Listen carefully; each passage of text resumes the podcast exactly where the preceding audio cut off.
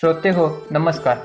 मला आवडलेले साहित्य या साहित्य वाचन उपक्रमात मी प्रथमेश डोळे आपले स्वागत करीत आहे.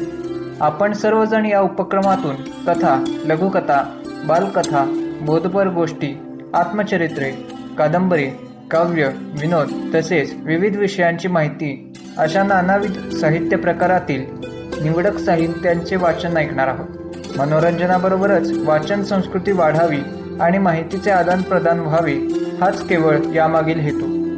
हे वाचन आपणास नक्कीच आवडेल यात शंकाच नाही.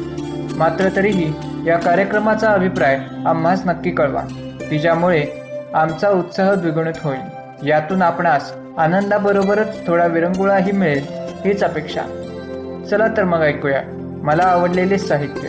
आपण पुढील प्रत्येक भागात साने गुरुची लिखित श्यामची आई या पुस्तकातील कथांचे क्रमशः वाचन ऐकणार आहोत.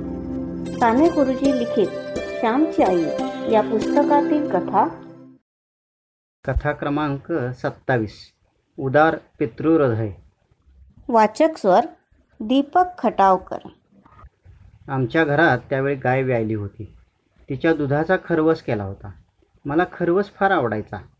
पण मी दापोलीला शिकत असल्यानं मी घरी नव्हतो. त्यामुळं आईला माझी सारखी आठवण येत होती. ती वडिलांना म्हणाली दापोलीला जाणारं कुणी असलं तर श्यामला खरवस पाठवला असता. त्यावर वडील म्हणाले कुणी जाणार कशाला? मीच उद्या घेऊन जातो. सकाळी जातो संध्याकाळी परत. श्यामला आनंद होईल. दुसऱ्या दिवशी आईनं सुंदर खरवस तयार केला. त्याचं भांडं घेऊन दापोलीला पायी पायी वडील निघाले ते शाळेत पोहोचले. तो मधली सुट्टी होती. मुलं पटांगणात झाडाखाली खेळत होती. कुणी खात होती कुणी गात होती. त्यावेळी मी माझे मित्र एका झाडाखाली बसलो होतो आणि भेंड्या लावत होतो. तेवढ्यात माझे वडील माझी चौकशी करीत आमच्यापाशी पोहोचले. मी विचारलं भाऊ इकडं कशाला आलात? मी घरी भेटलो असतो की? त्यांच्या गबाळ्या पोशाखाची मला लाज वाटत होती. मला मात्र खरवस मिळावा म्हणून पंधरा किलोमीटर चालून आलेल्या वडिलांचं प्रेम दिसलं नाही. इंग्रजी शिक्षणानं मी आंधळा झालो होतो. वडील म्हणाले श्याम तुझ्या आईनं तुझ्यासाठी खरवस पाठवला आहे. सर्वांनी मिळून खा आणि डबा परत दे हां? इतर मुलं फिदी फिदी हसत होती. मी शरमलो वडील म्हणाले श्याम अरे बघत काय बसलायस? लाजायला काय झालं? या रे मुलानं तुम्हीही घ्या. इतर मुलं निघून गेली. माझे मित्र फक्त राहिले. यापैकी एकानं डबा उघडला तेव्हा आम्ही खरवसाचा फडशा पाडला. शाळेची घंटा झाली. त्या आवाजानं वडील जागे झाले. म्हणाले झालं खाऊन? द्या आता डबा. नदीवर जाऊन डबा घासीन. श्याम नीट अभ्यास कर हं? आणि प्रकृतीला पण जप.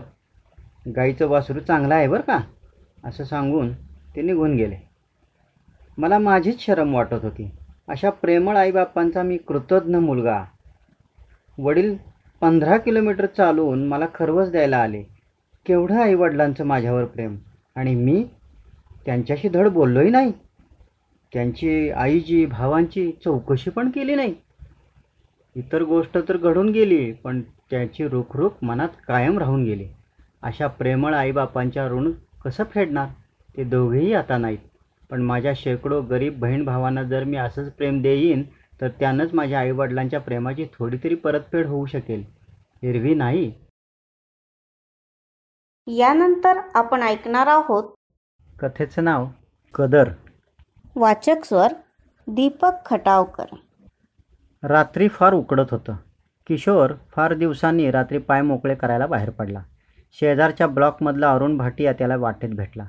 दोघे गप्पा मारत चालू लागले. अरुण म्हणाला किशोर परवा दिवशी पहाटे मी आणि शर्मिला बाहेर जाणार आहोत. मुलं सासूरवाडीला ठेवणार आहे. फक्त जरा घराकडे लक्ष देव बरं का. वहिनी असतातच ना घरात? हो. पण मध्येच कुठं निघाला आहात किशोरने विचारलं. अरे जरा बदल म्हणून शर्मिलीला घेऊन जातो. तापोळा भिलार महाबळेश्वर चार पाच दिवस नाही आता अरुण म्हणाला. मध्येच कसं काय ठरवलं तुम्ही? तुमची प्रॉपर्टीची कामं झाली की नाही?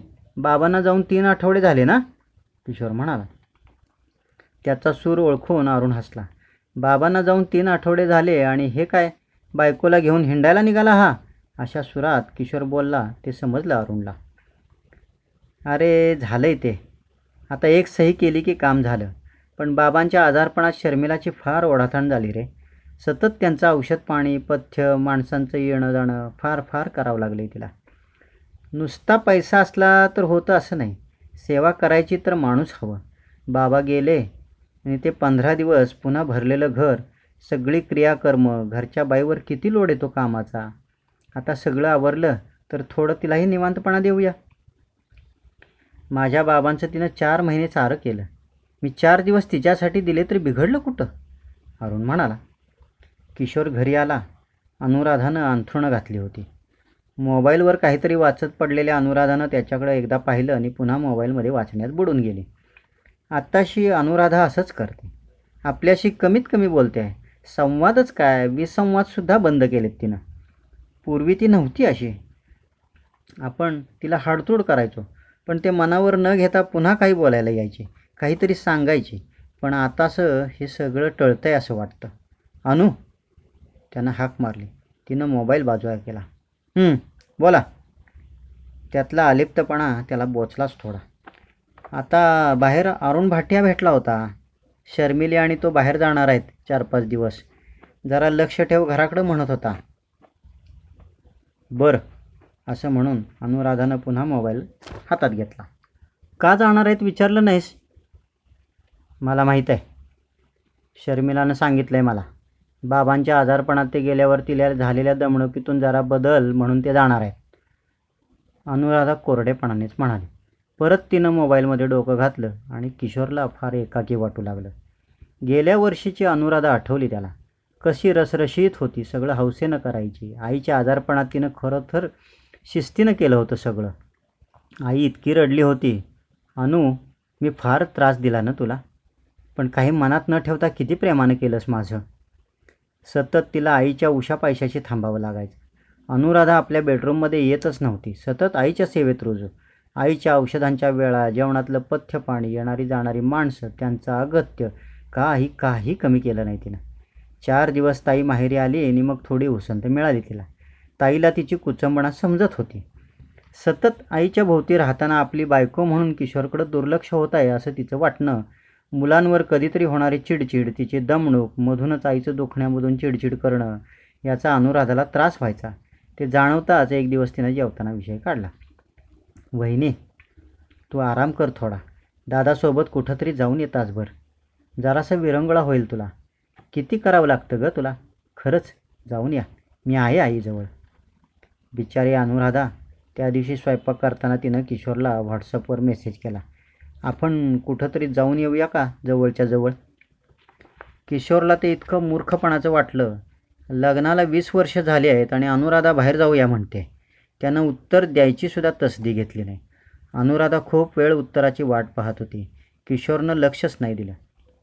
दोन दिवसांनी सगळ्यांसमोर तिच्यावर काढाडला कशाला मला व्हॉट्सअपवर मेसेज करतेस ग? इकडं जाऊया आणि तिकडं जाऊया. अनुराधा इतकी वरमली. त्याच्यातील पर्सनल गोष्ट किशोरला अशी चार चौकात बोलायची काय गरज होती? मग तिनं ओठ घट्ट मिटले. दोन महिन्यांनी आई गेली. किती ताण आला होता अनुराधावर. आईचे दिवस कार्य झाल्यावर पंधरा दिवस ती माहेरी निघून गेली. किशोर तिच्या फोनची वाट पाहत होता. पण ना तिनं फोन केला ना मेसेज कितीदा ऑनलाईन दिसायची पण मेसेज बॉक्स मोकळाच असायचा. मग त्यानंच फोन केला. अनुराधा बोलली पण त्या बोलण्यात जीव नव्हता. कोरडं कोरडं होतं ते बोलणं. परत आली पण तिनं एकंदरीत किशोरपासून अलिप्तपणानंच राहणं पसंत केलं. आज अरुण भेटला आणि हे सार किशोरला आठवलं. आपण अनुराधावर अन्याय केला काय? त्या दिवशी तासभर नेलं असतं तर काय बिघडलं असतं? आणि तिच्या मेसेजबद्दल पटकन सगळ्यांसमोर बोलायला नको होतं. तिला लग्न करून आणलं म्हणजे तिनं काही तक्रार न करता आपल्या माणसांची सेवा करायला हवी. आणि आपल्याकडचं काही मागायचं नाही असं आपल्याला काहीच सांगायचं नाही अशी अपेक्षा ठेवली तिला समजून घ्यायला फार उशीर झाला का? एखादी गोष्ट कधीच न मिळण्यापेक्षा उशिरा मिळाली म्हणून बिघडत नाही हे मनाची समजूत काढायला ठीक वाटतं पण ते सगळीकडंच नाही लागू होत. माणूस आहे तोपर्यंतच त्याला समजून घ्या त्याची कदर करा नाती जपा. ती कौटुंबिक असोत मित्रमैत्रिणींसोबत असोत सहकाऱ्यांसोबत असोत किंवा तुमच्या हाताखाली काम करणाऱ्या कर्मचाऱ्यांसोबत असोत. कदर करा वेळेत करा कारण नंतर उरतो तो फक्त पश्चाताप कधीकधी आयुष्य तो पश्चाताप करायलाही वेळ देत नाही आणि नंतर त्याला अर्थही राहत नाही. खूपदा तुमचं माणूस तुमचं वागणं जिव्हारी लागेल असं बोलणं सहन करीत असतो कारण त्यांची काहीतरी विवशता असते. कधी आर्थिक कधी मानसिक कधी शारीरिक. पण एकदा का अंतकरणातले झरे आटले की परतीची वाट उरत नाही. आणि त्यावेळी जो उशिराचा परिणाम होतो तो फार भयंकर असतो. वेळीच सावरा नाती फुलवा. थोड्याशा प्रेमाच्या फुंकरीनं मोठ्या मोठ्या जखमासुद्धा भरून येतात. ती भुंकर घालायला उशीर करू नका. याचबरोबर आम्ही या भागात आपला निरोप घेत आहोत. परंतु हा उपक्रम आपणास कसा वाटला हे अवश्य कळवा. संपर्क क्रमांक नऊ दोन दोन सहा सात सहा दोन नऊ नऊ सात. काळजी घ्या.